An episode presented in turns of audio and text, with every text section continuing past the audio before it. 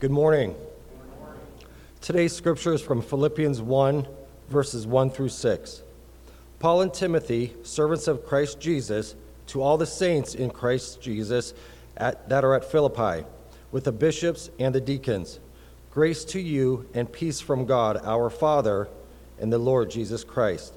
I thank my God upon all of all my remembrance of you, always in every supplication of mine on behalf of you, all making my supplication with joy for your fellowship in furtherance of the gospel from, this, from the first day until now, being confident of this very thing, that he who has begun a good work in you will perfect it until the day of Christ Jesus.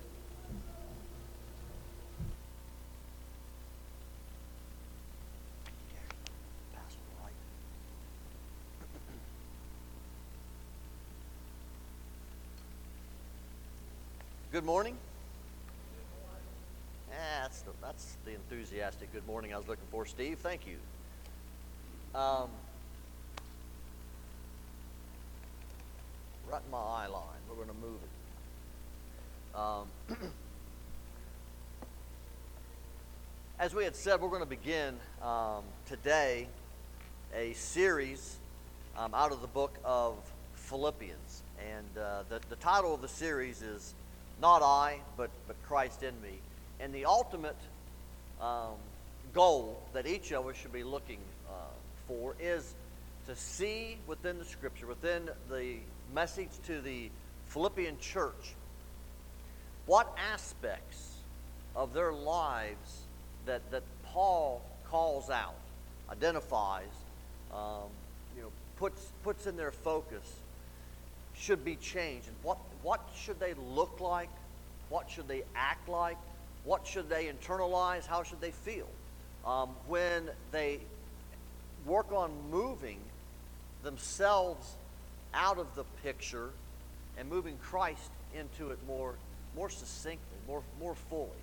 And so today we're going to begin, as, as I believe, for, for me personally, anytime I'm looking at an epistle, uh, the first place I go is to Acts and look at the, um, the establishment of that church. Uh, and so that's what we're going to that's what we're going to spend some time doing today. We're going to look at the story of the church of Philippians and how it, it came to be, um, how Paul ended up there, what occurred while he was there, and then we're going to we're going to take that story and that background, and we're going to finish it up with looking at the opening section, the opening verses of the letter to the Philippian church, and see um, with a little more fullness and, and understanding what is behind Paul's words because he opens this up with some, and, and Philippians is a very upbeat letter. Mean, it's, it's a very positive letter, oftentimes referred to as the, you know, the, the, the epistle or the book of, of joy. Um, but we're going to see what occurred in the birth of this congregation, and again, why Paul says the things that, that he says. So, just as a reminder, we'll look here at, at this next slide. It is a, it's, it's just a map of what uh, the area looked like during the time of, of Paul's missionary journeys. And this, um, Philippi, was founded in his second missionary journey. He had his first missionary journey, and then they, they came to Jerusalem in Acts 15 and uh, had what they, you know, we call the, the, the, council, where they dealt with some things that they had found um, that had been occurring, um, looking at the, the, you know, the, the takeaways, the pros and the cons of the first missionary journey, the troubles that had ensued with the, the Jewish Christians that had followed him uh, on, that, on that journey. And if you look closely, right, we've talked about this before, in, in Acts 15, you'll see that there were those that were coming along behind him, and they were changing the gospel message from Jesus Christ is whom you need to believe in in order to be saved and be baptized in his name through faith. But they came along and said, that's not good enough, right? You've heard, you've heard these words come out of my mouth before. That's not good enough. Um, you must also be circumcised. You must also follow the law of Moses. You also must follow the traditions of the elders uh, of Israel. And, and, and if you do that, then, then you can truly be saved. And, and in essence, that means that Christ is, is not enough. And so they dealt with, they dealt with those issues. Um, and they dealt with some of the, the um, inner workings and conflicts that they found um, within the bodies as they established churches. And we're going to see, as you, as you saw and heard in the reading here, that the church at Philippi had matured at this point, had grown um, from the inception to the point to where they were, they were functioning. Um, they were um, a great influence in their communities. They had deacons, they had, they had elders. And so they, they were functioning as God intended that, that body to, to function. And again, so as you see here, uh, of course, if I was I had a green screen, I could make like a weather person and, and, and point to stuff. But you'll, you'll see it, that the line begins in Troas, right down here, uh, or Antioch, and up through Troas. This is the direction of the, of the journey um, from the top line circle and, and comes down. And you'll notice a within Asia, there's a large, untouched, untapped area. And we're going to see as we look here in, in Acts that the Spirit, for whatever reason, instructed or forbid Paul and his companions from going into that intersection. Um, I, have got my suppositions, but it, it, it, doesn't matter. What I suppose the truth is, the fact is that, that they did. They stayed on the, the outskirts of, of that area that, that was known as Asia or Asia Minor, if, if you will. But ultimately, what we're looking at today is when they went to Troas and then made their way up to, um, to up to Philippi. Okay, so but that, that's just a, a mental picture of, of their travels. Now, to the story. So, so bear with me. I guess I could have sent something out and given you homework so that you looked at it yourselves, but I'm going to assume that you wouldn't have, like most most students don't. Um, come, come, to class ill prepared and uh, wait for it to be read to you. So, so li- listen to the story. Listen to the story um, as was you know written by Luke you know, as he was instructed by the Spirit, um, of, the, of the journey of Paul and what occurred in Philippi. And then once we do that, we'll have some closing thoughts as we go back to, to the book of Philippians and look at the letter that he sends to these people that experienced and shared this, this story with him.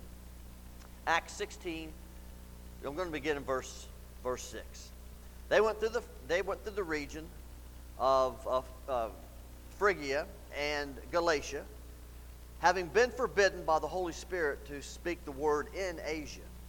And when he had come up to Mysia, they attempted to go into um, Bithynia, but the Spirit of Jesus did not allow them. So passing by Mysia, they went down to Troas. And so that's that initial that's an initial ascent, and then drop down to Troas, which is a port city, that they're then going to um, embark or disembark from there to go to, to Philippi. And so, a vision, while at Troas, a vision appeared to Paul in the night. A man of Macedonia was standing there, urging him and saying, quote, come over to Macedonia and help us, end quote. And when Paul had seen the vision, immediately we sought to go into Macedonia, concluding that God had called us to preach the gospel to them. Audience participation time. What do we remember about the area of Macedonia? what is said in, in 2 Corinthians. Oftentimes, I will use this passage um, in talking about, uh, well, you know, the, the giving portion of, of our communion service. What is said about folks in Macedonia?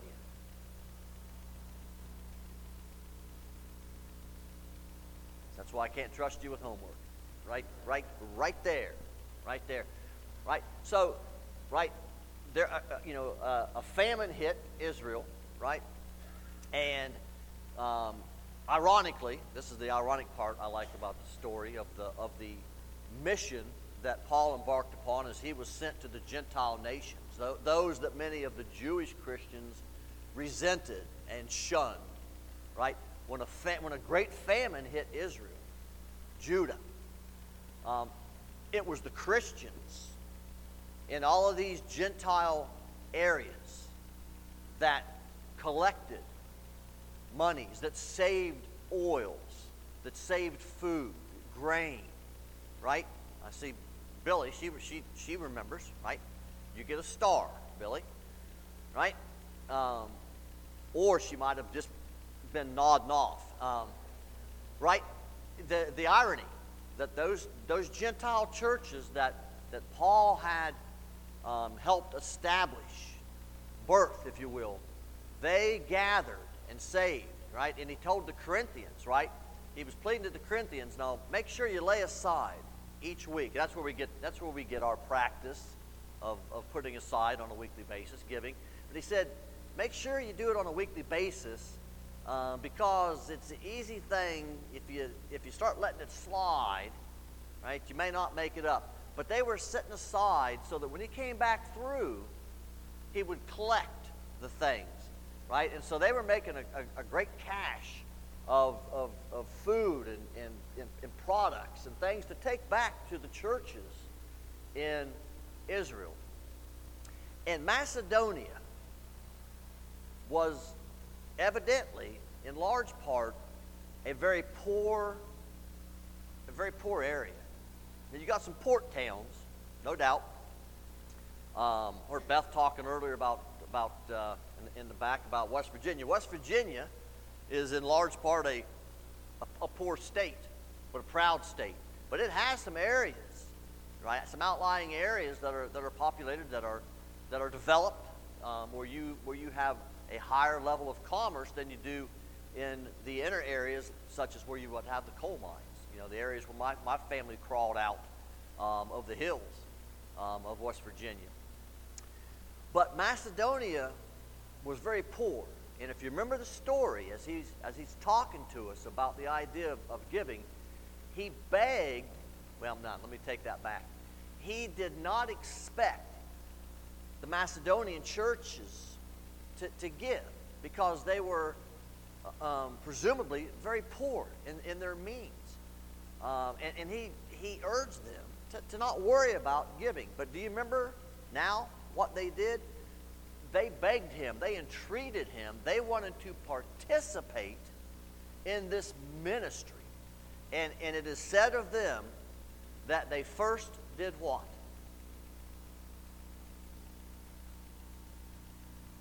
Yes, they first gave themselves to God, and then they gave themselves to the work, to the, to the ministry. And so you've got the influence in this area that has developed to the point to where people have been able to see past themselves, to, to trust in God. We, we could probably end right here, but I'm not going to. All right? Th- that, that is, that is the, the influence of the church and how the church has matured in these areas. That, that even though they were asked not to, to give because they didn't have much. They wanted to because it was God's work and it was their brothers and sisters that needed their help. And so that is Macedonia. That is, that is the area that we're looking at in which Philippi is a, is a, is a major part, major part of. So he got a vision um, the guy said, Come help us. And when Paul had seen the vision, immediately he sought to go into Macedonia, concluding that God had called us to preach the gospel to them. So, saw the need, saw the opportunity. He did not waste any time. He immediately left for Macedonia. So, setting sail from Troas, verse 11, we made a direct voyage to uh, Samothrace and the following day to Neapolis. And right, by the way, I've told you, a lot of funny words, tough places. If you just pronounce it like you know what you're saying, people won't know the difference. That's, that's, what, I, that's what I do. You just keep on going with confidence with, some of these. Um, but from Neapolis, they went to Philippi, the city of, of, uh, of interest today, which is a leading city of the district of Macedonia and a Roman colony. We remained in this city some days or, or, or several days. And on the Sabbath day, we went outside the gate to the riverside where we supposed there was a place of prayer. And we sat down and spoke to the women who had come together. Now, audience participation again. Why, why do you think he was outside? It's, it's a Roman colony. Why would he be seeking a place of prayer outside the city gates?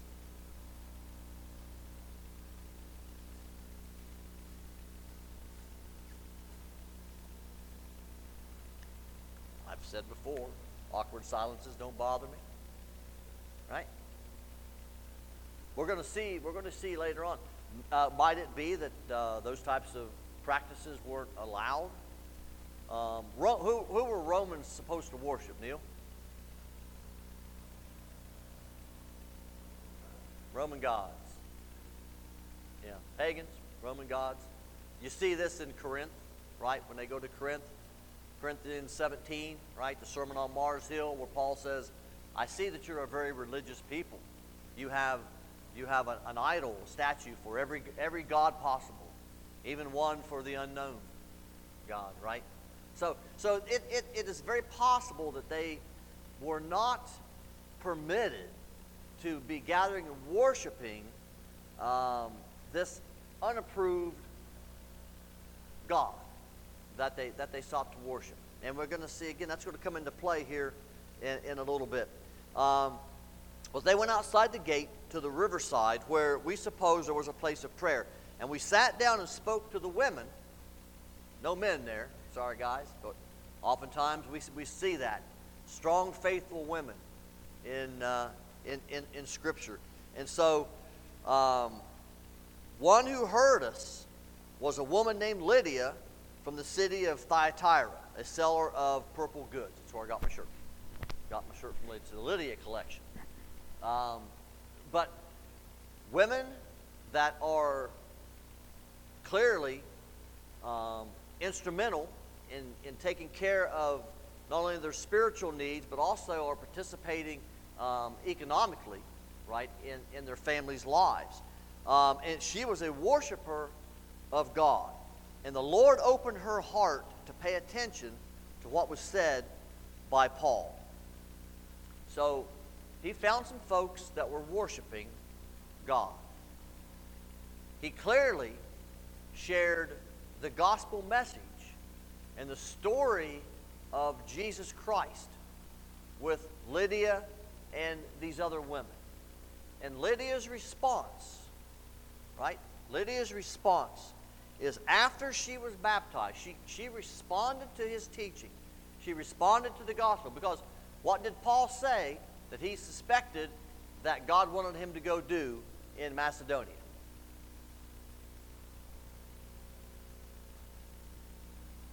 Okay, Mike, we need more sugar before services. I need you to double up the fudge out, out, out front, okay? We need some diabetic fudge as well. Go preach the gospel, right? He suspected God wanted him to go preach the gospel. And so that is what he went and did. There were folks that needed to hear the gospel message about Jesus Christ. And their hearts were such that they were going to be receptive to it, even in this area of Asia, a Roman colony where they're having to meet outside the city gates. So she was baptized, and then, right, how many people are watching The Chosen or have seen The Chosen? Okay? That's, that's a poor response. Um, I've been watching it with Steph. What's it on?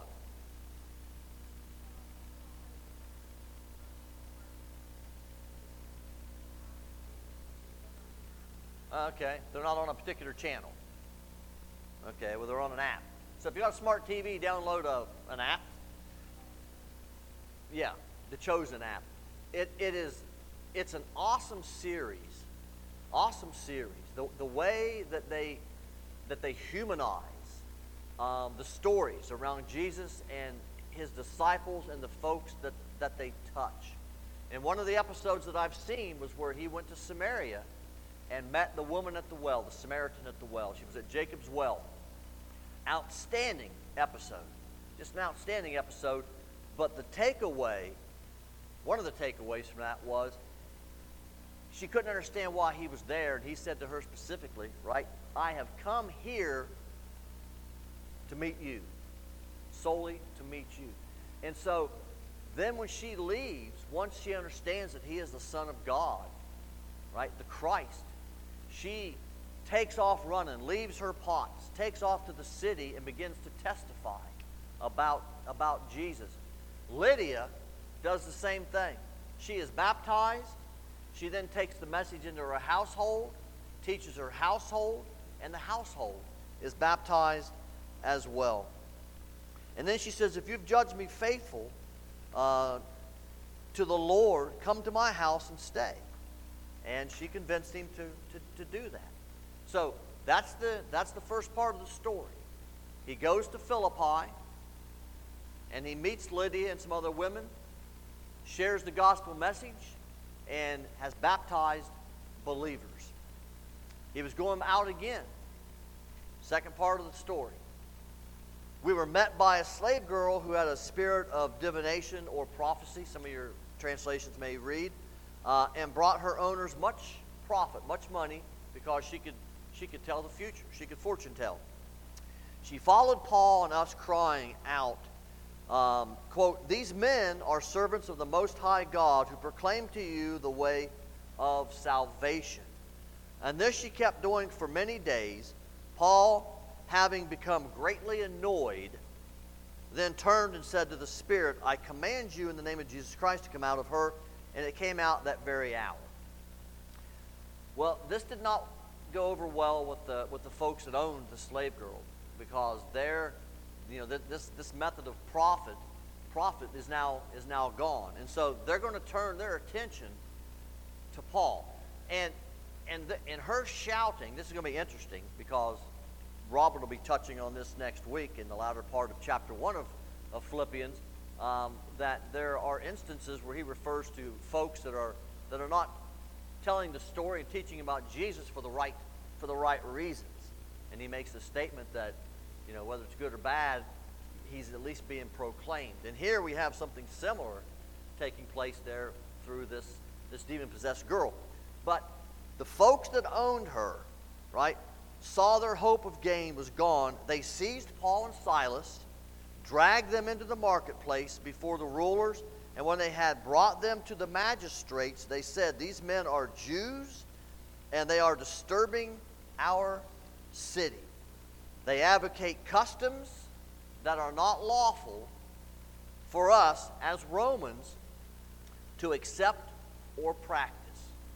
Right? So we've got them going against the, the, the grain in this Roman colony, right? They, they are doing what the law says they are not permitted to do. And they're about to pay the price for it. Interesting note that Paul, at this point in time, does not, and this is again one of those suppositions, he does not say, hang on, I'm a Roman citizen. He, he does not bring that information out at this particular time. I might have. You, oh, now you think it's funny, right? Yeah, I might have to avoid that rod beating that he got. Um, right? Probably the bamboo rods. How many? How many strikes? Forty save one, right? That's a whooping, right? That that that's a whooping, and so and so they're real serious about making an example out of these Jews that have come up here, you know, stirring up trouble, teaching this message, talking about this God, talking about this Jesus Christ, using their power and authority to cast out to cast out demons. The crowd joined in attacking them, and the magistrates tore their garments off of them and gave orders uh, to beat them with rods. And when they had inflicted many blows upon them, they threw them into prison, ordering the jailer to keep them safely. And having achieved this order, he put them into the inner prison and fastened their feet to stocks. Right? They've got them down in a, in a, in a kind of a dungeon holding area, not, not, not um, the common block, but they've got them down in, in uh, the isolation, solitaire type of area. Uh, and not only are they there in chains, but they've also got these wooden stocks. You often see them, you know, on TV, Robin Hood kind of thing, pirate stuff, where they got their head through them and their hands. Well, they've got stocks put together for their for their feet, so that they they, they can't move, they can't leave. Um, and so that's the second part of our story. Came into Philippi, the gospel needed taught, began to baptize Lydia and her family. Message spread. Second part of it, they end up getting beaten and thrown into, into jail. Pretty, pretty bleak, right? You've gone from a nice prayer down by the river, baptizing folks, to getting thumped, beaten, and thrown into to jail. That, that, that is a, that's, that's a big swing. That, that mess with your, um, your, your senses, right? Mess with your emotions.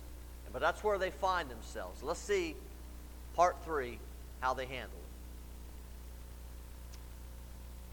About midnight, Paul and Silas were praying and singing hymns to God. That should humble us all. They were praying and they were singing hymns to God. And the prisoners were listening to them. There were others there, which is, which is going to be very key quickly. Right? They were singing hymn, psalms, hymns, spiritual songs. That's a whole other lesson for us Church of Christers that they were singing the hymns because they were not accompanied by, by anything uh, down in down in down in the prison cell. But that's for another day, right? But people were listening to them. People were watching them. This is the this is the Christ in me aspect that, that we're going to take with us today and, and each week during this. Christ in me behaves and looks like this versus what other scenario that you would want to, you know, to, to bring up or imagine. Um, you know, the feeling sorry for yourself, the whining, the, you know, the, the, the, the, the pleading, the cursing, the, the, you know, the struggling, the fighting. They were praying and they were singing hymns to God, and the other prisoners were listening to them. We see that same type of calm and resolve with Jesus Christ when he's on the cross, right? Right? He begins the crucifixion with the statement, it's important, the chronology of the, of the cross Father, forgive them. They do not know what they're doing. Paul and Silas, beaten in a dungeon, in the dark, praying and singing and influencing those around them because of the Christ that's in them. Suddenly there was a great earthquake, so that the foundations of the prison were shaken, and immediately all the doors were open, and everyone's, not just Paul and Silas, everyone's hands were unfastened. When the jailer woke, so everybody's free, doors are open, the bonds are off, the chains are loose. The, and I don't know what, what, what point the jailer woke up. If the earthquake woke him up or something else did, don't know. But this occurrence, this, this thing, this, this, this miracle occurred while Paul and Silas were praying and singing hymns to God Almighty. And everybody saw that. The jailer woke saw that the prison doors were opened. And of course, it's, it's, it's dark. because we're going to see him call for light in a moment, drew his sword and was going to hari-kari himself. He, he was going to kill himself with his, with his sword. Supposing that the prisoners had escaped. But Paul cried with a loud voice, I'm not going to scream, but he shouted at this guy, Do not harm yourself, for we are all here. Paul's there, Silas is there, and every other prisoner that was locked up down there that was under this, this soldier's charge was still there. What would happen to the guy if his prisoners escaped on his watch? Yeah, bad things. Kevin says bad things. That's probably a. Tom's taking American Sign Language. Where's Jade? What's this mean? She gives me this. So we need to add that to the ASL um, sign language book. That means bad things. Right? He, he, he would be put to death, I don't know in what manner, but whatever it was, um, in, in whatever repercussions there might be around all that, he thought that killing himself was, was the best way, the best way out. But they shouted, Don't do that, we're all here. Every one of us is accounted for. We're all still here. And so, in this terrible situation, after being beaten, right, chained, shackled, they're able to influence because Christ is in them. And now, not only has he influenced the other jailers, just like Christ did, right, the criminal on the cross, Paul and Silas have influenced the prisoners and now the jailer. The jailer called for lights and rushed in to see him. Trembling with fear, he fell down before Paul and Silas. Then he brought them out and said, Sirs, what must I do to be saved? So again, the, the, he has heard the message. He has heard the gospel delivered to him by folks that are emulating Christ. In whatever situation they are in, they are preaching Jesus Christ. And they're witnessing to those around them. And folks are responding in kind. And they said to him, Believe in the Lord Jesus, and you will be saved, you and your household. Uh, and then they spoke the word of the Lord to him and to all who were in his house. Right? Once again, the household.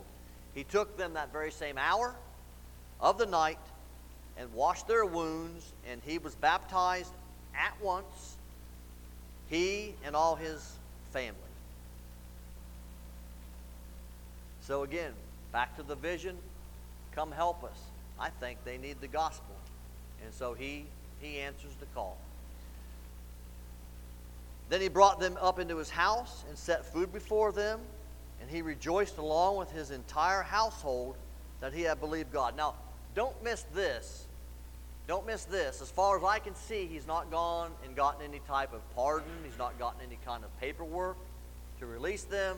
He has taken it upon himself to take these men out and treat them with some humanity, to take care, to take care of their, their wounds that have not been dealt with. Right? I, I imagine that they've got, you know, warps and cuts and lashes, abrasions across across their backs and, and legs. Um, but he took care of them. And he rejoiced along with his entire household that he had believed in God. When it was day, the magistrate sent the police saying, Let those men go. Well, they've already been gone. Right? They're out. Um, let them go. And the jailer reported these words to Paul, saying, The magistrates have sent to let you go. Therefore, come out now and go in peace. Last part of the story. So they've been told that they can leave town, right? Paul says, uh uh-uh. uh Nope. This is when he's going to pull the Roman citizen card out. Why? I, I, I can't tell you. I mean, I can say that he didn't pull it out earlier because there were people in, in, uh, in prison and the jailer that needed to, to hear the message. And, and that gave them the opportunity to do that.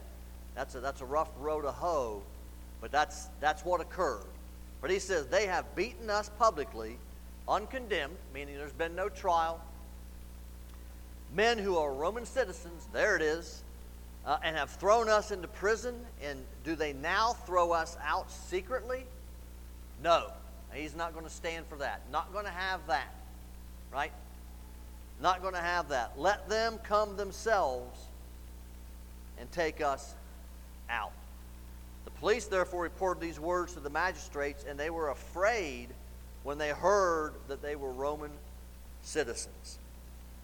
So they came, they apologized to them, and they took them out and asked them to leave the city. So they went out of the prison, visited Lydia, and when they had seen the brothers, they encouraged them and departed. And so that, folks, is the, the beginning of the church in Philippi. We've got women outside the gates that were worshiping God that have heard the message that have been baptized, and households. We've got um, the jailer and his household that have, have believed um, and, and have been baptized and are now part of the church. Um, it's, it's, it, it's not a big leap to think that there were other prisoners that were probably converted as, as well. But that is the church that has begun in Philippi. So, the final thoughts then, as we look at his letter that he sends back to the church that is there. He says, Paul and Timothy, servants of Christ Jesus, to all the saints in Christ Jesus that are in Philippi, with the bishops and the deacons, grace to you and peace from God. Our Father and the Lord Jesus Christ. I thank my God, and this is this is an interesting, interesting thing. And, and it the, the, the Greek is exactly what it looks like here. Every memory I have of you, right, I'm thankful for. I thank my God upon all my remembrance of you, right? Which would also include the, the, the beatings, the, the, the jail. But Philippi, right, there is an aspect of that, of that group, of that, of that church, that, he, that causes him to make this type of statement. Always in every request or supplication of mine on your behalf of you, all making my supplication with joy. For your fellowship in furtherance of the gospel from the first day until now. And so it, it's not a leap say that these folks that received that gospel message that was brought to them under those circumstances in that Roman colony, in that area of Macedonia, they took that message and continued to share it. They, they continued to participate in the gospel story to those around, which is why I believe that when he gets to the second Corinthian letter, that he's able to make that statement about the Macedonians because the work that was begun, as he's going to say, in them is being perfected. Christ in them is maturing, it is being perfected and is being seen throughout their, their communities. Being confident of this very thing, that he who began a good work in you will perfect it until the day of Jesus Christ. And he, he, he makes that statement more than once. The day is coming. He's going to be perfecting that in you up until that day of, of Christ. It is right for me to feel this way about you all because I hold you in my heart, for you are all partakers with me of grace, both in my imprisonment, literally there, and of course, by the way, where's he writing this from? Correct, as you all said in unison. He's in, he's in, these are called the prison epistles, right? Galatians, Ephesians, Philippians, and Colossians. All those were written from from Rome, the, about the last six or seven chapters of the book of Acts, right, or the story of, of, of Paul, how he's continuing to, to profess and witness and teach, and how he ends up in a Roman cell for the remainder of, of his days. And so, once again, he's writing to Philippi from a jail cell where he had those humble beginnings with them.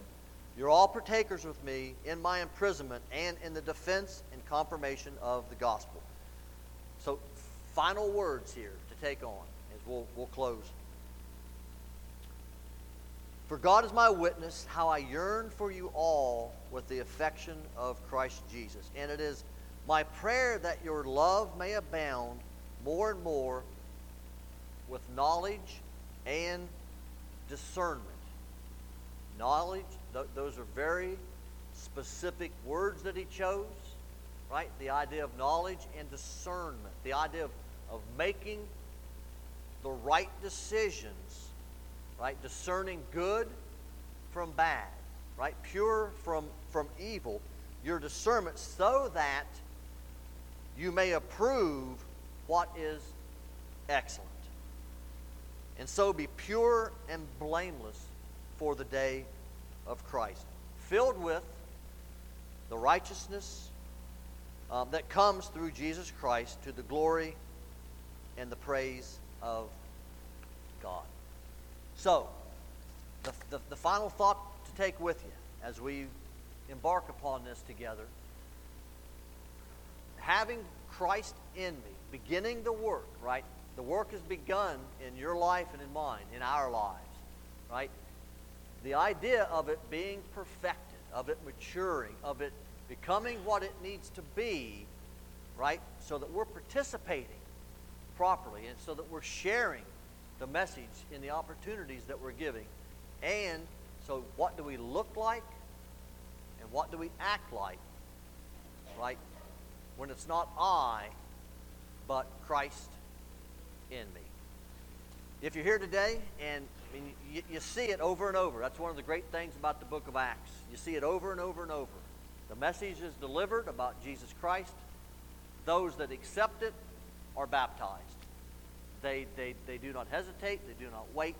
They are baptized immediately, and they are counted amongst the saved. If you've never done that, we encourage you to do so while we stand and while we led in song.